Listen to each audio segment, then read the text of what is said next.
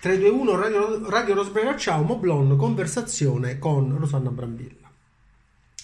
Rosanna, come funzionava il salone? Vogliamo spiegarlo ai, a chi sicuramente non lo sa, la maggioranza? Il salone, la Design Week, come funzionava? Eh, allora, diciamo che non vado, buongiorno, non vado alla notte dei tempi, ma vado a degli anni che possiamo ancora considerare abbastanza vicini a noi, anche se appaiono più che mai adesso molto distanti. Eh, funzionava che era un momento eh, diventato progressivamente sempre più strategico e centrale per il mercato della produzione, della distribuzione, della vendita e non a caso parto dalla fine, non ho detto della progettazione, della creazione, della comunicazione, del design e dell'arredamento contemporaneo, eh, perché era un momento che appunto è, diventato strategico per tutto quel comparto eh, che ha reso eh, in qualche misura molto famosi anche degli epigoni che sono state delle aziende che si sono avvalse di designer molto importanti e ha reso molto noto il nostro paese in tutto il mondo per questa capacità di trasferire appunto scuola, creatività, ingegno, eh, capacità di sintesi, mh, mm, rappresentando delle case ideali attraverso degli oggetti che erano sicuramente la punta eh, di diamante, l'ispirazione, no? quindi qualcosa che veramente dava l'idea che sia nelle date di una volta che erano settembre, uh-huh. eh, sia nelle date più recenti che erano aprile, era la, il traguardo, erano un po' le Olimpiadi del design uh-huh. e della casa. E, e ti dirò una cosa Mariano, eh, c'è stato un altro gradino no? importante rappresentato dal luogo nel quale mm-hmm. il salone avveniva, si chiamavano i saloni.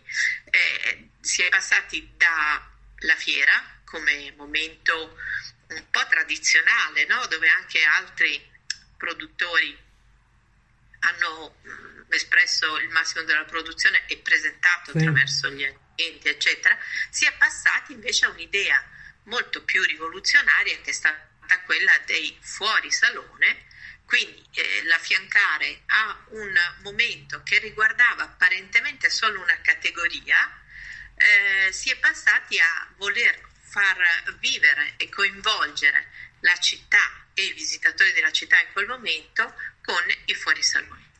E, e, e, questo ha fatto un po' la differenza, poi possiamo ricordare nomi, personaggi che hanno reso possibile questa cosa e anche antagonisti, no? perché posso dirti che all'inizio c'era addirittura un po' una sorta di competizione tra il salone vissuto nella fiera e il fuori salone, mm. che eh, era visto come una mm, in dualità, eh, era visto come in fiera si fanno gli affari e fuori si fa un po' lo show. Poi in realtà non era così, non, non è stato così.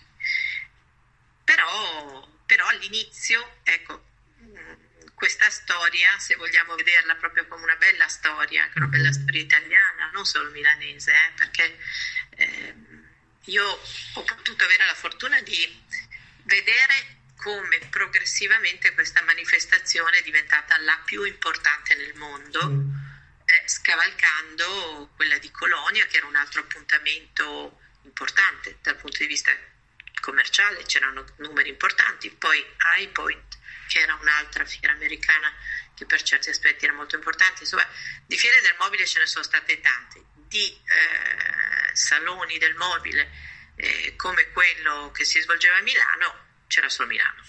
C'era, c'era solo Milano. Ma oggettivamente ehm, chi di Roma o di persone che erano completamente al di fuori del mobile, ok? Eh, persone che potevano essere interessate a volere cambiare, che cavolo ne so, la cucina prima di internet, la cucina piuttosto che il salotto, eccetera. Andavano?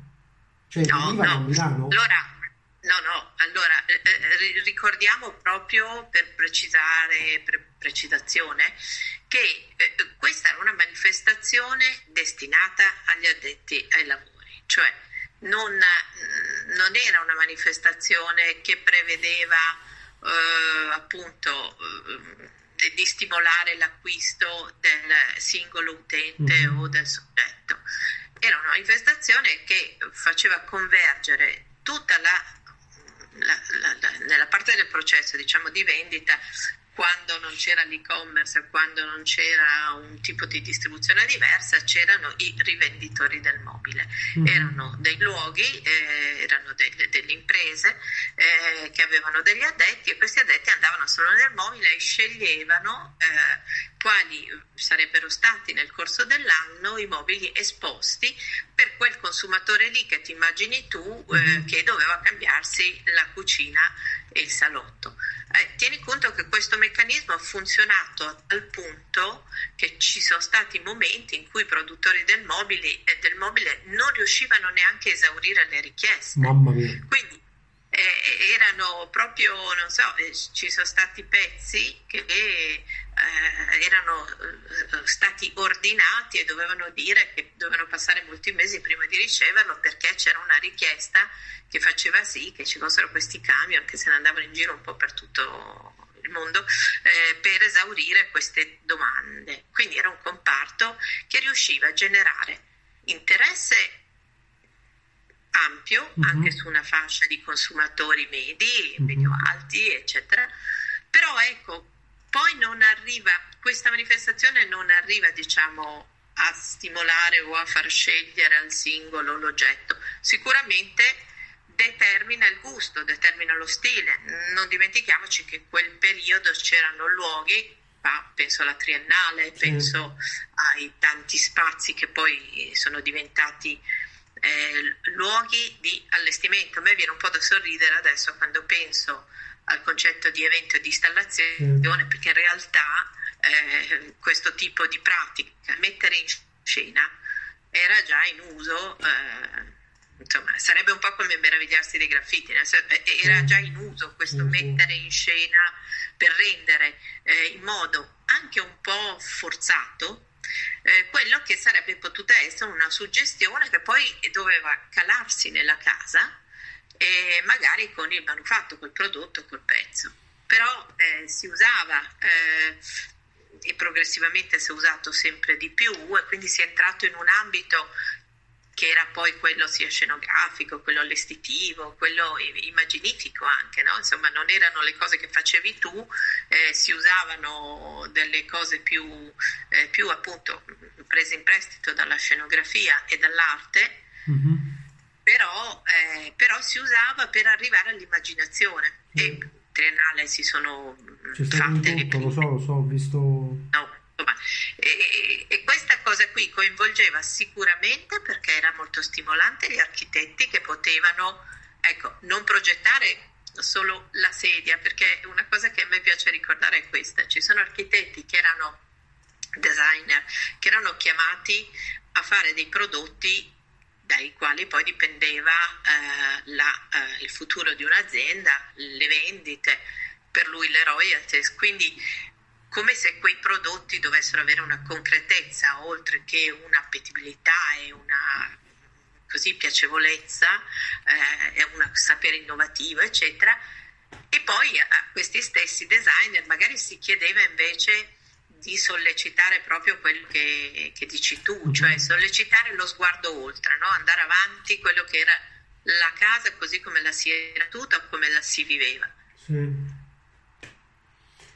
Ora, improvvisamente, cioè anche ben prima del Covid, Rosanna, mm, ne abbiamo parlato spesso, anche ben prima del Covid, la cosa stava cominciando ad avere dei anche... Oddio, gli ultimi anni, eh, eh, cioè prima, del, prima, prima, di questa situazione gestita in questo modo, eh, non andava male c'era una no. gigantesca kermesse, un milione di presenze sì. a Milano, tonnellate di apero risprezzate. Sì.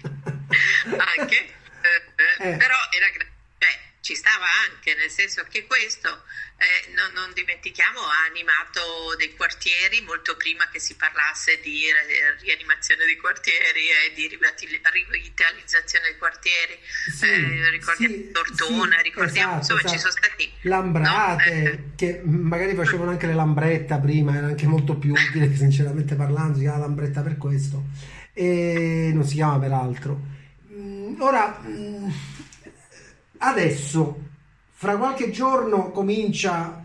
No, è cominciato ufficialmente il 5, siamo in pieno. Siamo, siamo in pieno, siamo, siamo, sì. siamo in pieno. Dal 5 che... all'11 eh. c'è il super salone a Ro, eh. eh, così, così, definito, eh, e, e, e, diciamo che è stata un po' una sfida mh, mm, perché, perché si è voluto farlo appunto anche in fiera non solamente nei distretti del cosiddetto design della città, quasi cercando appunto di, eh, di dare un segnale. Mm. Io ripeto, mi spiace, ne abbiamo parlato un po' fuori prima, forse un pochino ci siamo scritti su questa cosa, mm. faccio fatica a, a, prendere una posizione netta perché non ci sono, non lo sto visitando, quindi mm prima regola di chi commenta, anche del commentatore, sarebbe avere una presa diretta no, della, dell'accadimento e dell'avvenimento ed è il primo anno che non,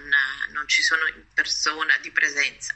Però, però, io avevo qualche perplessità prima perché una cosa che posso dire è che l'avevano anche avuto altre persone della nostra, insomma, della nostra esperienza. Sì categoria, eh, che era, eh, non essendoci, non potendo esserci una presenza internazionale molto importante, eh, sì. essendo stato un periodo nel quale le aziende, che ricordiamolo, insomma, hanno un obiettivo che è quello di progettare per sei mesi eh, dei prodotti, perché ricordiamo che non sono solamente puffettini, gadget, quelle cose che fanno vedere a volte in televisione, che una delle cose che mi ha sempre fatto venire molto i nervi è raccontare tutto questo sforzo ciclopico mm. in 4-5 minuti di video televisivi dove fanno vedere le cose con le punte, le cose con le rotelle, quelle robe lì, che sono veramente... Eh, un mm. aspetto mh, mm, gadgettistico di un comparto che invece davvero usa qui di là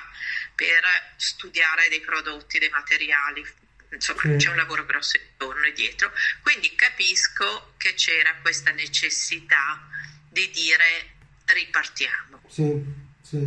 Poi eh, ho qualche dubbio, i miei dubbi sono legati adesso e li pongo così a te, li pongo perché li ho posti anche alle mie colleghe che oggi sono in giro e anche qualche altro addetto al lavoro eh, che come me insomma vuole sia essere non stupidamente positivo, ma neanche acriticamente eh, gonzo e festaiolo e festante perché si fa questa manifestazione che per molti è ragione d'essere anche professionale, perché immaginiamo, io ripeto sempre, ci sono dietro tante professioni dietro questo lavoro, non solamente i dieci architetti, archistar, non solamente i dieci nomi eh, più famosi, che adesso insomma non sono più neanche tanto 10, ma sono, anche qui si è diversificato molto. Ecco, io il dubbio ce l'ho perché, come un po' forse tu alludevi e anche quando mi hai detto facciamo questa chiacchierata, perché si è avuta una gran fretta di ripartire da, una, da un punto che indipendentemente dalla pandemia e dai due anni di fermo e dal Covid, eccetera, mm-hmm aveva già dato dei segnali di necessità di ripensamento. Mm. Ehm, forse eh, con un po' meno fretta di ritornare a occupare alcuni sì. le poltrone, altri eh, sì, gli spazi sì. deputati alla Kermesse, forse non c'è stato il tempo tecnico per tutti di dire cose di senso e io lo posso dire da che cosa? Purtroppo dai comunicati stampa. Mm. Cioè, la sensazione che ho avuto, tra l'altro mi viene da ridere, perché proprio una battuta che ho fatto a un'altra, un'altra persona, un altro collega, è stato quando ho finito di leggerne uno sarà finito il salone perché era talmente lungo e talmente quasi sostitutivo della manifestazione, che è un'altra tendenza che io trovo eh, un po' inquietante no? di questo nostro mondo. E mm. il comunicato stampa ha un po' in origine, ma in tutti i campi, l'obiettivo di dare delle informazioni basi al giornalista che poi andrà e sulla base di quello che viene scritto si farà una ragione eh, e potrà scriverne. Uh-huh. Però se tu lo subissi con tre cartelle, tra l'altro con delle parole che eh, adesso leggendole posso anche già dirsele, mi sono già fatto un'idea, tavolino senza vederlo, che per esempio se dovessimo parlare dei mobili, proprio come si usava una volta, sì. dell'arredamento, allora prevalgono le linee tonde, ok? siamo già al prevalere delle linee tonde. Quindi io con un po' di mestiere posso dire che con i fiumi di parole che ho letto mi immagino di vedere dei divani un po' tondeggianti, delle cose tondeggianti perché, perché è rassicurante, perché abbiamo bisogno di sicurezza, eccetera.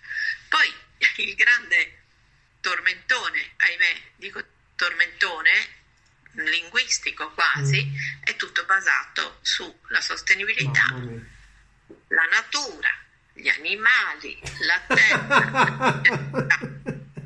Beh, ti giuro che eh, mi sembra un incrocio tra linea verde, geo in geo, eh, tutto è diventato improvvisamente molto riciclabile, dei materiali eh, che insomma vorrei vedere come ma è sempre stato riciclabile. Tra l'altro diciamo che eh, proprio il mobile diciamo tranne quelli laccati e poi anche quelli sono comunque tutto è riciclabile lo sanno non ci sono cose, cose, cose non riciclabili.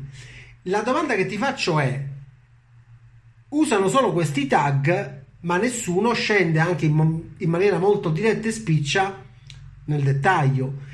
Il dettaglio significa stai comprando una credenza o stai comprando un non so che cosa che è stato costruito in questo modo con un output, cioè quindi per fare questo, questo metro quadrato di legno abbiamo speso eh, 2 megawatt, 3 megawatt, eccetera, eccetera. Cioè tutti usano i tag ma nessuno scende nel dettaglio che fra l'altro ridurrebbe di gran lunga molto le parole.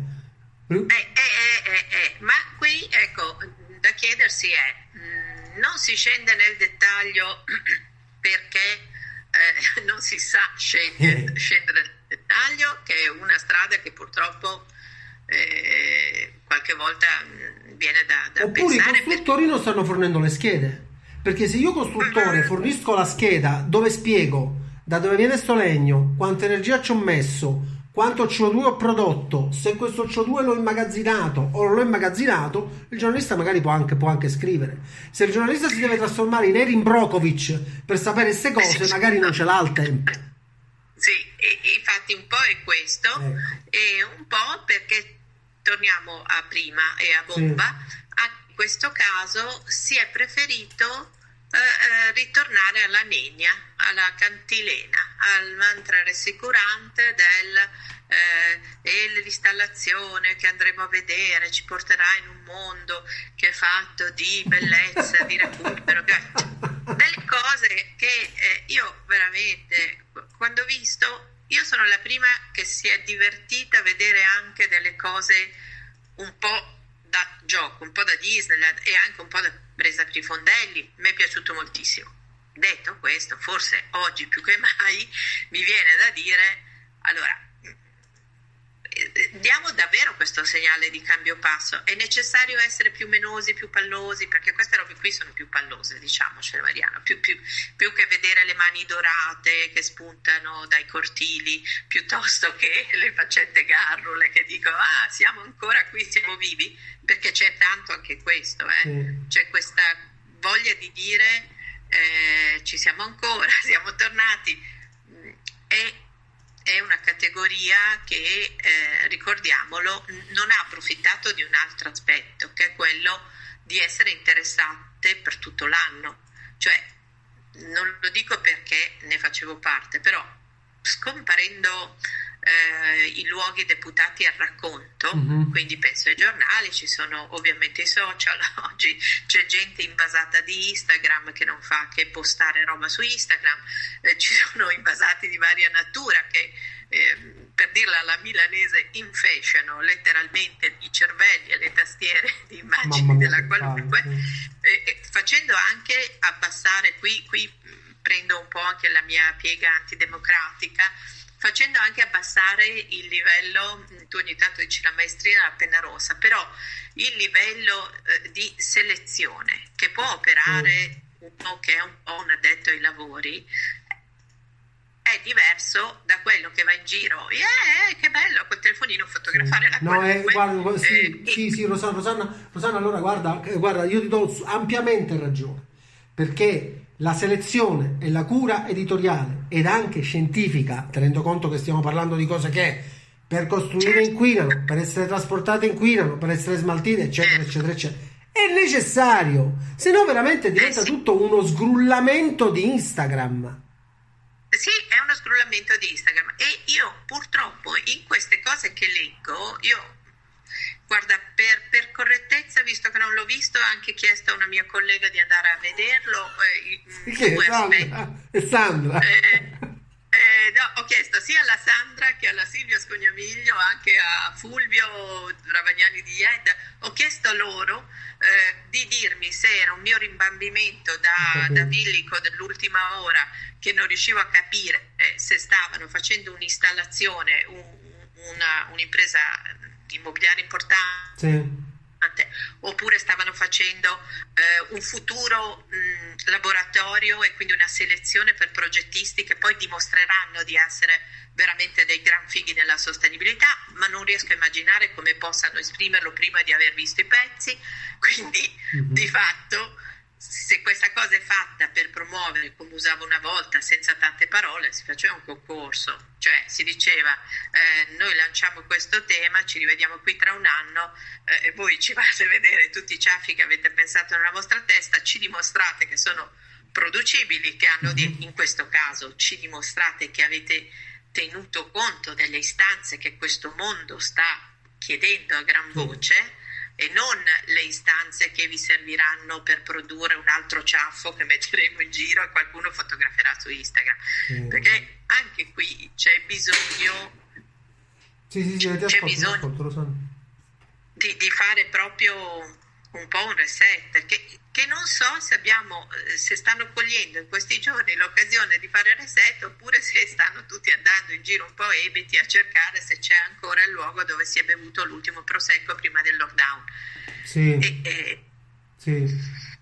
E, e eh, devo che, dire che, che una, era... e, devo confessarti, uh, Rosanna, anche perché oggettivamente poi sai insomma tu, com'è, che, com'è che mandiamo avanti le cose, per cui non è che dall'ultima intervista che ha fatto, che ha fatto Sandra al gruppo, al gruppo di Brera, devo dire che beh, sembra che tutti hanno perso, cioè sembra che improvvisamente hanno levato eh, la ricreazione, l'hanno rimessa e adesso bisogna vedere se, capito? Sì.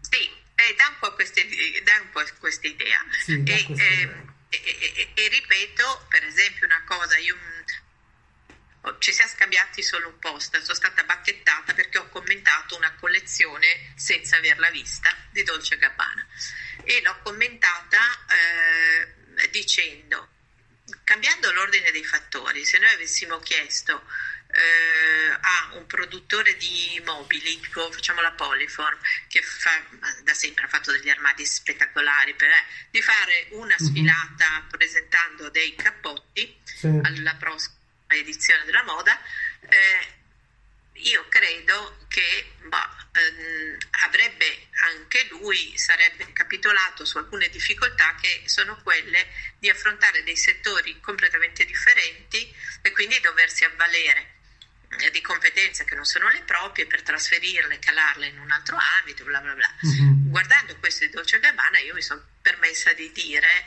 però non li ho visti come manufatto, quindi faccio questa premessa e mi riservo di vederli come manufatto, che mi ha ricordato esperienze passate nei quali, proprio per sfruttare un'ondata efficace di visibilità, eh, l'Armani della situazione fece le sue prime linee per la casa.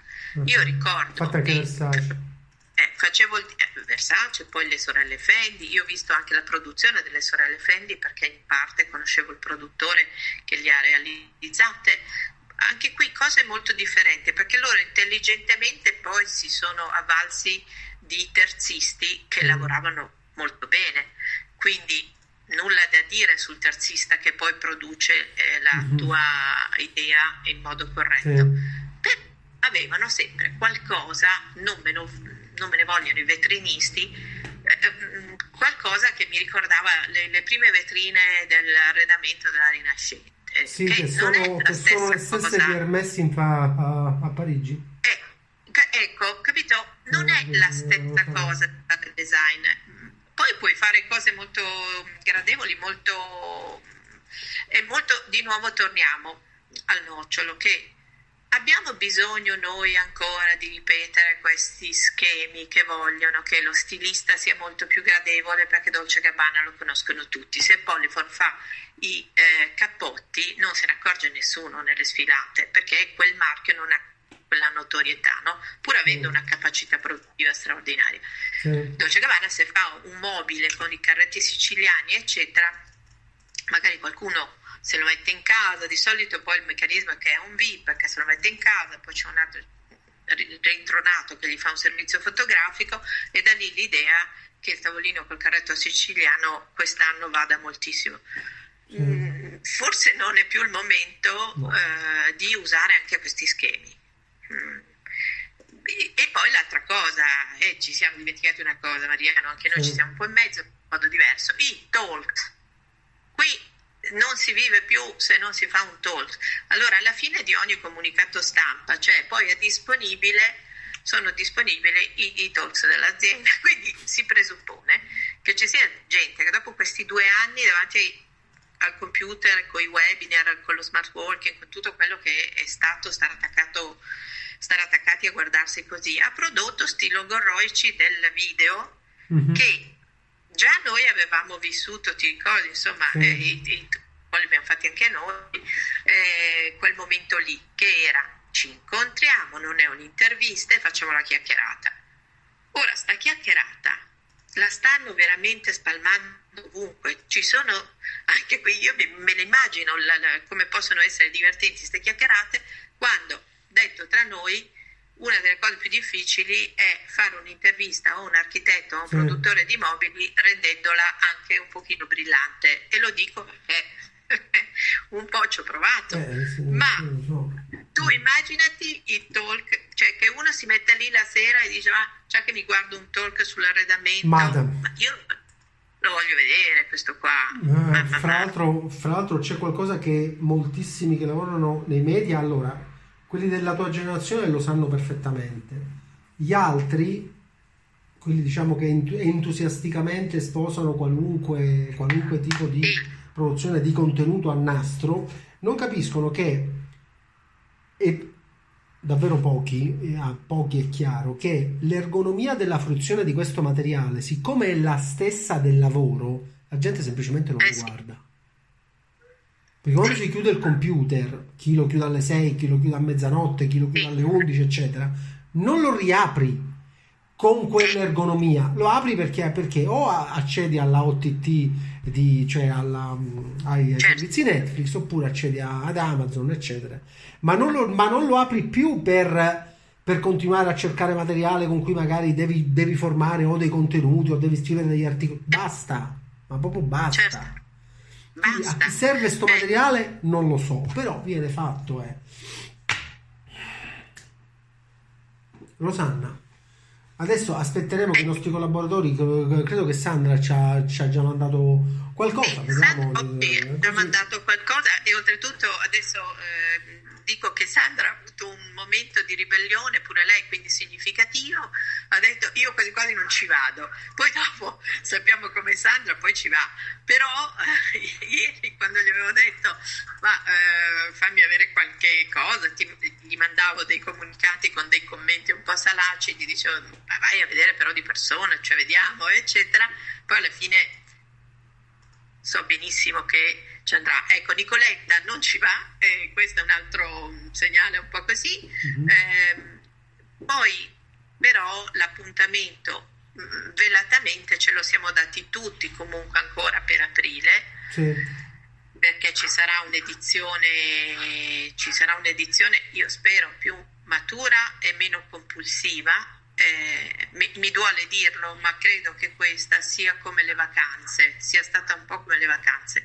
Molti eh, di quelli, così che ho sentito, eh, che hanno un'attività commerciale mm. o di, con un pubblico, hanno notato una sorta di compulsione da parte dei, dei consumatori all'acquisto, mm-hmm. alla visita, a, a, all'accaparamento.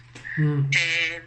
E, quando si diventa sillegici di cose, insomma, è un segnale anche questo un po' di disagio, no? Mm. Quindi è, è, è, forse per certi aspetti vediamo che effetto fa anche eh, questo, questo mondo che ricordiamo impatterà molto anche sugli scenari geopolitici perché, eh, perché la produzione italiana e non solo stava facendo riflessioni sulle esportazioni, dobbiamo fare tante riflessioni sulle risorse.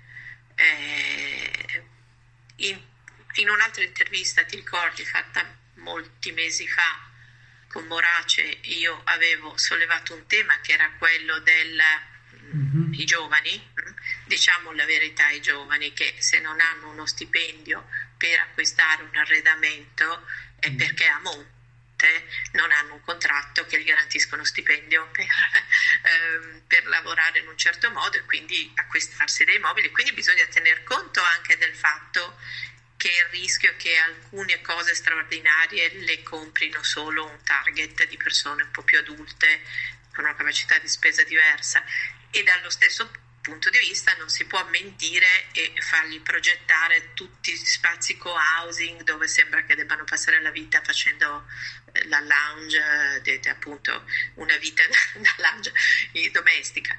Eh. Ci sono settori completamente dimenticati della progettazione, che sono quelli della progettazione per gli ambiti sanitari, ci, ci sarebbe un mondo di, di cose alle quali queste aziende potrebbero dare diciamo, una svolta mm. importante, ci voleva tempo e, e, ovviamente la batosta che tutte queste aziende, anche in termini di ansia da futuro, hanno avuto, sì, eh, sì, sì, non, non, non, consente la lucidità per improntare una collezione, per improntare un qualcosa e quindi forse un po' per quello mm. eh, che hanno, ci hanno dato dentro le agenzie scrivendo quei fiumi di parole. Eh, mm che adesso bisogna passarci una mezz'oretta a, a scremare anche cosa, ecco perché poi una volta ti dicevano vuoi scaricare il materiale, adesso te lo mandano addirittura e quindi la tentazione di fermarsi a quella visione poi diventerà sempre più alta. Mm-hmm, mm-hmm. E, e, anche questo è un sistema vecchio, cioè come puoi immaginare che un, un, gruppo così ristretto di persone facciano davvero il quadro della faccenda. No, eh, eh, specie anche quando, quando anche diciamo, i produttori chiave, se non avessero degli altri mercati, eh, eh, soprattutto della Cina, praticamente potrebbero anche chiudere. Sai, allora ci sono stati anni, gli ultimi, che c'era il tema del contract, fermandosi il turismo, il contract ha dato anche lì una Cos'è il contract? Sterzata. Cos'è il contract, Rosanna? Spieghiamo ah, ai nostri eh, ascoltatori. Sì, il contract, eh, allora mh, c'è stato, ci sono, ci sono dei produttori che a un certo punto, vedendosi incontrare il mercato interno in termini appunto di arredamenti nella casa, mm-hmm. nell'area domestica, hanno destinato parte della progettazione e produzione alla produzione di mobili per alberghi, per strutture ah, okay. alberghiere, per, eh, per residence, per, per, diciamo dimensioni e eh, questo cosa generava ordini importanti e programmabili.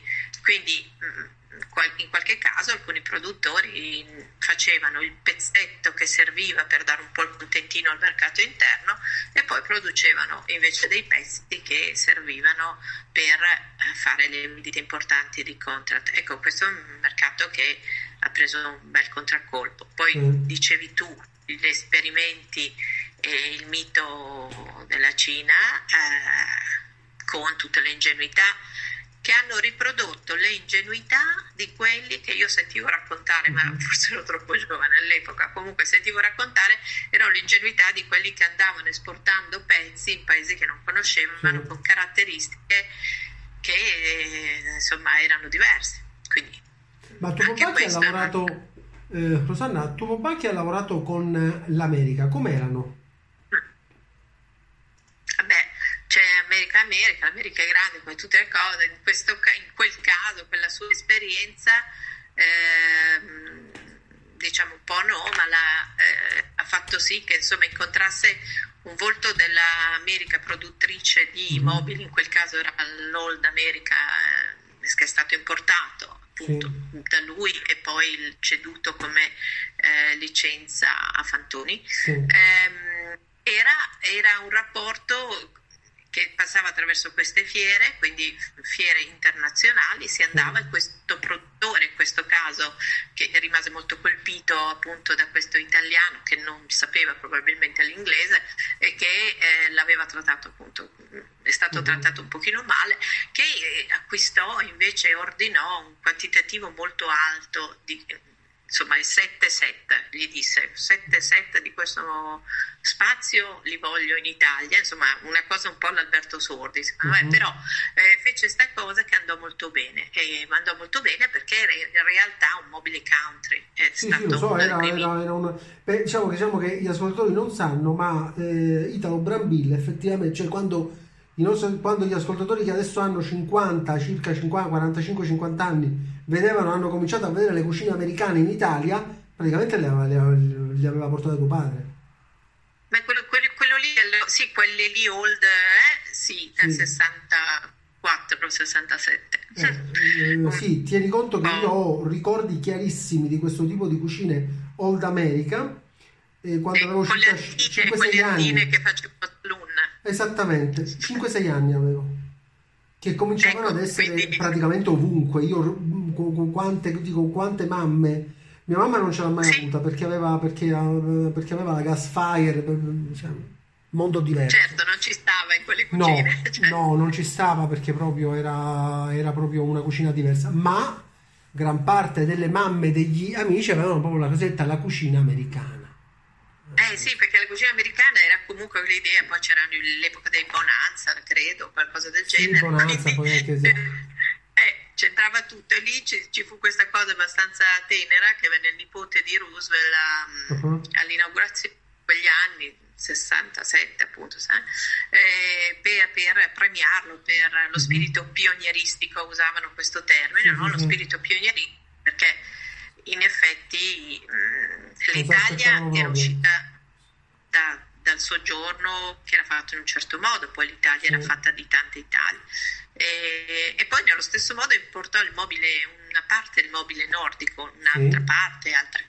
Ovviamente le importarono personaggi come la Maddalena de Padova, che erano sempre questi distributori un po' arzilli e, e all'avanguardia erano promotori di, di stili che mm-hmm. servivano proprio a guardare avanti. E, e, io mi ricordo questo meraviglioso mobile nordico tutto arancione, fatto di corde che sospendevano i divani, le sedute in alto, che se uno vedesse davvero quelle foto, eh, eh, insomma, direbbe che insomma, sarebbe stato perfetto sia come installazione da qualsiasi uh-huh. negozio particolare, uh-huh. anche adesso. Mm, sì. Ma Rosanna, secondo te Milano. Eh, dici, qualcosa su, dici qualcosa su Milano, Milano. E, e, chiudiamo con, con questa... Sì, chiudiamo con un pensiero su Milano. Allora, Però vero, eh? Io, io... vero, cioè, senza censura. Eh.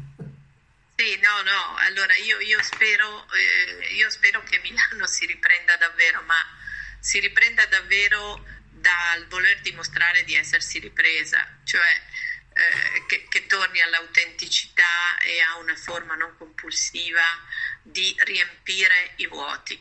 Cioè, se riusciamo a non dover dimostrare niente, io mi ci metto ancora un po' come milanese, no? se riusciamo ad avere lo spirito non dimostrativo, non dobbiamo dimostrare di essere, come si usava una volta, meglio di Londra, più forti di Berlino, più centrali di non so cosa, eccetera. Eh, se, se ritorniamo a approfittare del fatto che è uno snodo importante, che davvero c'è un sistema di accoglienza e disponibilità lavorativa che è sempre stato importante, mm. che, che, non, che l'apertura mentale di cui ci siamo tanto vantati non diventi eh, luogo di eh, spartizioni, di lobby, di, di clan. Mm. E qui lo dico perché purtroppo eh. i sistemi possono eh. essere dei sistemi che producono idee, che consentono opportunità o possono diventare degli enclavi dove queste opportunità invece vengono respinte al mittente anche da parte di personalità e personaggi che hanno competenze e hanno ancora molte cose da dire. Mm, forse mi spingo fino a dire due cose che sono, sono frutto della mia riflessione degli ultimi anni e anche un po' di incontri avuti. Allora, sicuramente il ruolo delle fondazioni che a Milano sono tante, numerose, sono state importanti, eh, può essere più trasparente, potrebbe essere rivisto ed è una buona occasione per dimostrare che il denaro che si può accentrare, le risorse, la vicinanza all'Europa e alla capacità di eh, relazionarsi con l'Europa in modo adeguato, non deve diventare un territorio appunto di, di, di esclusione. Di cartello. Di, ecco, Quindi eh, in questo senso dico, eh, ci sono i cacciatori di teste e ci sono a Milano e non ci sono non me ne voglia Pescasero, insomma no, non ci sono in posti piccoli, non ci sono in luoghi che non siano città, quindi è normale che a Milano ci sia una, una disponibilità anche a attività che, che prevedono la lobby, no? Sì. Anche, e la lobby non è necessariamente negativa. Però Milano deve continuare a fare scuola, formazione, innovazione in un altro modo, cioè con l'apertura, non con la chiusura non con l'arroccamento, non con le enclavi, non con eh, i clan e tutto questo forse è ancora un po' da vedere. E io spero, spero tanto che questa esperienza molto dura e dolorosa del, del Covid, che, che, si è mostrato con una faccia molto dura eh, anche nella città, eh, non sia l'occasione appunto per farne di nuovo un territorio esibitivo, ma di sostanza. Mm-hmm. E forse, forse accadrà, ci vorrà un po' di tempo. Okay. Eh, adesso per ora mi dicono solo che sono tutti molto nervosi mm. e questo dal punto di vista dell'impatto anche sociale mh, mm, non è solamente un nervosismo eh, dovuto alla mancanza di mezzi, di risorse, di povertà e di eh, confinamento no, subito. Mm, ma credo pure che l'aspettativa di far denari molto facilmente più che povertà eh, nel momento in cui ha cominciato ad essere complicata ha trasformato molte persone, specialmente quelli non più giovani, in, in soggetti un po' nervosi. Eh. Sì, sì. Eh, eh perché poi non sanno gestire delle modalità che funzionano in un altro modo. Eh, sì, c'è anche quello. Poi magari in un'altra chiacchierata la farò io, le farò io a te qualche, farò io a te qualche domanda sì. per quella cosa per la quale ci, ci confrontiamo spesso, sì. che è quest'idea dell'accesso. Io non ho parlato in questa nostra chiacchierata no, del appunto del, del, eh, sì. stiamo da tanto in chiacchiera, eh, però eh, c'entrerebbe, c'entrerebbe perché vuol dire avere gli strumenti per guardare in avanti, però conoscergli gli strumenti e con modestia studiarli, questi strumenti. Non ripetere e usare gli strumenti superati perché non producono più quei risultati. E questo, con questo chiudo. Ed è, sì, ed è, e devo dire che lo vedo non solo con te, ma lo vedo anche con molte altre persone, tutte più o meno tua, del tuo momento professionale, non è solo tuo, non è solo di altri, ma è della maggioranza. E mi sono accorto e mi hanno confermato non solo in Italia, anche, anche a Parigi. Mi hanno confermato anche a Parigi, che era una, che era una, che era una città che godeva, forse gode ancora, ovvio, di una indipendenza dal punto di vista finanziario per fare certe cose che altre città non hanno, non hanno mai avuto neanche durante la Belle Époque, diciamo. Comunque, concludiamo, ringraziamo i nostri ascoltatori per, questa, per averci mh, ascoltato, insomma, per, aver, per aver seguito, sì, ma doveva, cioè, doveva essere. E ci sentiamo presto con, un'altra, con un altro intervento moblonico di Rosanna Brambilla. Radio Rosbrera, ciao.